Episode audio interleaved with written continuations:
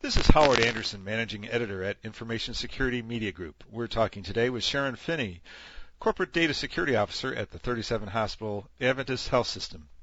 Thanks so much for joining us today, Sharon. Thanks, Howard. I appreciate it. We want to discuss with you today your efforts to create security policies for the use of social media. So first, tell us a bit about why Adventist decided to use social media and how it determined who it would permit to use it. Well, you know, Adventist is an organization that's very progressive in its adoption of new technology, both on our clinical and our and the business side of our organization. And as you can imagine, hospitals are. I don't know of an industry that's probably better suited to um, the appropriate use of social media, given that the business that we are about every day is really about connecting people together both on the care side as well as the business side, our physicians, patients, family members, um, education opportunities in, in certain disciplines of our organization. I mean, there's just a broad spectrum of uses for this social media world that's out there today. Um, as we looked at how social media was progressing, um, we started looking at, you know, what are the potential uses of that? From both a business and a clinical perspective to a healthcare organization the size of Adventist. And then we began to also look at how would we want this used in our environment, whose role or, or function within our organization would be appropriate for the use of this type of technology. And frankly, Howard, we evaluated it the way that we evaluate every technology that we look at. Does it have a business or a clinical use in our environment? If it does, what are those uses? Um, what are the risks associated with adopting the technology? And I think that that's probably where social media sort of deviates from the standard model and that it does sort of represent some additional risk to the organization.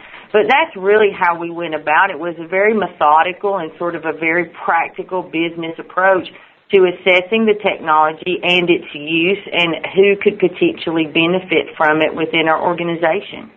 So, which social media options is Adventist using today and for what purposes? Today, we are using probably just um, Facebook. A lot of our hospitals are starting to create their own sort of online presence or online identity uh, through Facebook, MySpace. We we do have some hospitals that have Twitter sites that they utilize to um, communicate various things um, to certain communities.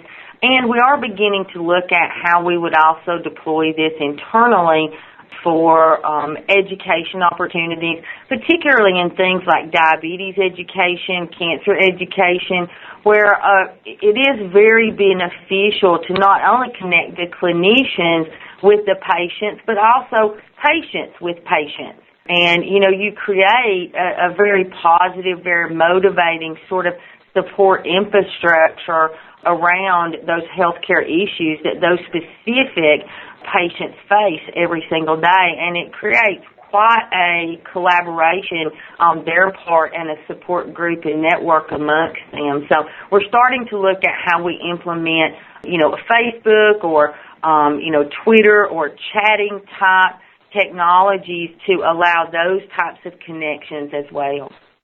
When it comes to social media, what do you perceive as the biggest security risks? Any technology that you implement today in any business can be used or it can be misused. And, and, and I don't think social media um, technologies are any different. There are always going to be risks. These are very publicly facing, publicly accessible sites there's always the risk for things to be unintentionally posted or for individuals who may not have the best interests of the group or the organization at heart to gain access to these types of sites. Again, they are extremely public. And I think that's really probably where, where we find the biggest security risk is what we see internally and externally today, which most of your security incidents today are unintentional and um, really more due to a lack of education about the technology that's being used. So we concern ourselves more with how do we educate people and how do we try to ensure that the sites and, and these types of technologies are used in the most appropriate fashion. But I think the biggest security risk we have, of course, is, is again, personally identifiable or potential patient information being posted out there either most likely unintentionally, but in some cases we do have to consider the intentional uh, risk as well. So I think that would probably be the biggest security risk today. I understand you created a team that spent more than six months crafting security policies for social media. Um, how did you decide who was on the team, and tell us a bit about the process of creating a consensus? I've got to tell you, this probably, the creation of this policy and the implementation of this technology really forced us to bring together many different teams in the same room that had not necessarily, I think, really collaborated um, this extensively in the past. Because again, of the far-reaching aspects of this type of technology, it expands the group substantially. So the group that we pulled together to initially begin to look at this uh, were, um, of course, our corporate uh, PR, communications, and marketing team, um, our legal team, members from our compliance group, risk management, um, data security, information systems, and then we had some individual uh, leadership from our hospitals that also participated so that we could get a good field perspective of how this would be utilized as well. So it was a fairly extensive group of people, and as you can imagine, that diverse a group had many different aspects and, and perspectives on how this technology could be used and potentially misused in the environment. But I think that what we came up with after we uh, literally hashed through it um, um, was really a good policy and a good foundation for how we proceed forward uh, with developing and utilizing this technology. The process that we really went through is, again, a fairly standard process for us when we go through a policy development um, effort of this nature, and that I utilized many different resources. I looked, of course, to the internet. There are many organizations today who um, have already adopted this technology, who are already heavily um, uh, vested in the use of it. Now, many of those groups don't necessarily have the regulatory issues that we have to deal with. And I think that that was probably one of the largest differentiators when I looked at various organizations like IBM and Hewlett Packard and Microsoft, Dell, these um, you know large organizations, um, healthcare organizations such as the Mayo Clinic and um, Columbia University and you know, other large health or health related type um, organizations were um, those regulatory guidelines were really the thing that differentiated the process for us. So I brought together a lot of information about what those organizations had um, attempted to do relative to policies and standards regarding this technology. And I took sort of the best pieces of each of those and um, developed a draft um, of our policy and our standard. It is quite extensive. I mean, I'll tell you the policy itself is about six pages long. The um, standards are about seven to eight pages long. So it's not a not a small policy or a small standard by any means. And then at that point, um, I convened this um, diverse group of um, expertise and uh, presented the draft to them. And we went through and covered the draft and the standards from all those aspects of all those different groups and honed this down to a document that was um, very useful, I think, in our environment. Um, at that point, once we had achieved what we felt like was a good, solid beginning and, and had achieved a consensus on what we felt like all of the concerns and issues might be, we then took that and presented that to our um, corporate compliance steering committee and ultimately our corporate compliance board for final approval and adoption. So this was seen all the way up the chain of our organization, right from management within our hospitals to corporate leadership, uh, to um, our um, board of all the way up to our board of directors. Um, so there was substantial support and buy-in at all levels of the organization, which I think is very critical for the adoption of this type of technology. Could you summarize some of the highlights of the security policy? In our um, policy, we specifically state that this is not a technology or a forum that is um, um, suited for uh, sharing of personally identifiable information of any type, whether that's medical or healthcare related or even your own personal information. That was one of the foundations of, of, of our use of this, is that it is not a forum for sharing that type of information. This is a forum for sharing and communicating information that is general in nature and um, related to healthcare today. It is to be used to uh, help further knowledge and understanding of the communities that our hospitals serve relative to what our product and service offerings are, how we, um, you know, communicate with our patients uh, relative to accessing those products and services, and a forum for the general community to ask questions and post comments or concerns um, um, about our facilities, uh, potential experiences that they've had. Um, you know, those types of things are defined within the policy, but it is definitely strictly prohibitive for the use of sharing information that's of a personal nature or specific to any individual patient. And that's in our policy. The standard really functions as more of a appropriate use document and we decided that we wanted to take sort of a do's and don'ts approach first we started to define, okay, what do we really expect people to do on these types of sites? And, and, you know, do be diligent in understanding that when you post to these sites as an Adventist employee that you're representing Adventists and, and be diligent of that and, and, and, and, you know, refer to our uh, core code of conduct and code of ethics that all of our employees are educated on upon orientation within um, our organization. And then, you know, we did the standard don'ts. You know, don't ever misrepresent yourself. Realize that this is an online persona and, and we define what that is in the policy and the standard.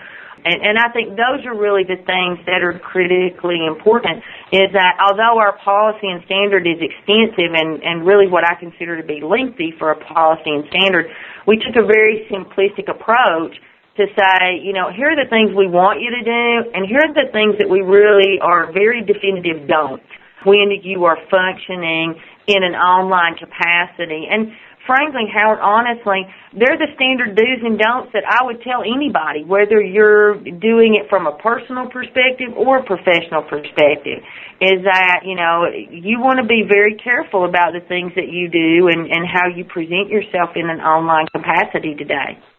How are you going about educating staff about the policy, and did you set penalties for violations? Yes, we did. I mean, again, anytime you have a policy um, there have to be sanctions for violations. And but we decided that again, in this vein, this is simply a technology. It's something that we are going to implement and deploy and engage in. Um, it's no different than any other technology that we deal with every single day. And as a result of that, we drove the sanctions through our standard HR uh, human resources uh, process each incident, if if one comes about, fortunately, um, we haven't had any incidents to date. So, but um, if one does come about, then our process for dealing with that sanction is to engage uh, the local human resources representative, local management of the hospital, as well as corporate uh, facilities to evaluate the situation and there's always that evaluation that has to occur about whether or not an incident was intentional or unintentional. And, and I think intent has to play a large part in evaluating the um, sanctions that need to be applied um, in any particular um, situation, whether it's related to social media or not. But for us, I think it was important because again, we are growing in our use of this technology. We're learning as a part of the process of deploying it. Um, we're learning about what our employees need to be educated on. So we really take a much more positive approach and that looking at, at these things as opportunities to improve our policy and our standard and also our training mechanisms to better prepare our staff to deal with these types of technologies. How are you going about monitoring how members of the staff are using social media? Um, well, we have several monitoring capabilities here. Um, the first is, of course, we have our standard internet um, uh, monitoring that we do. Um, we do that on all internet traffic that passes across our internet pipe. Um, it's a field standard web filtering technology that looks for variety of keywords, both in content and contextual um, fashion. Does it look like confidential information or patient information that might be um, uh, leaving our facility? and uh, we have the ability at that engine to look at that and, and take appropriate action. We also are in the process, of course, as we've discussed before, of deploying our data loss prevention uh, technologies on our perimeter.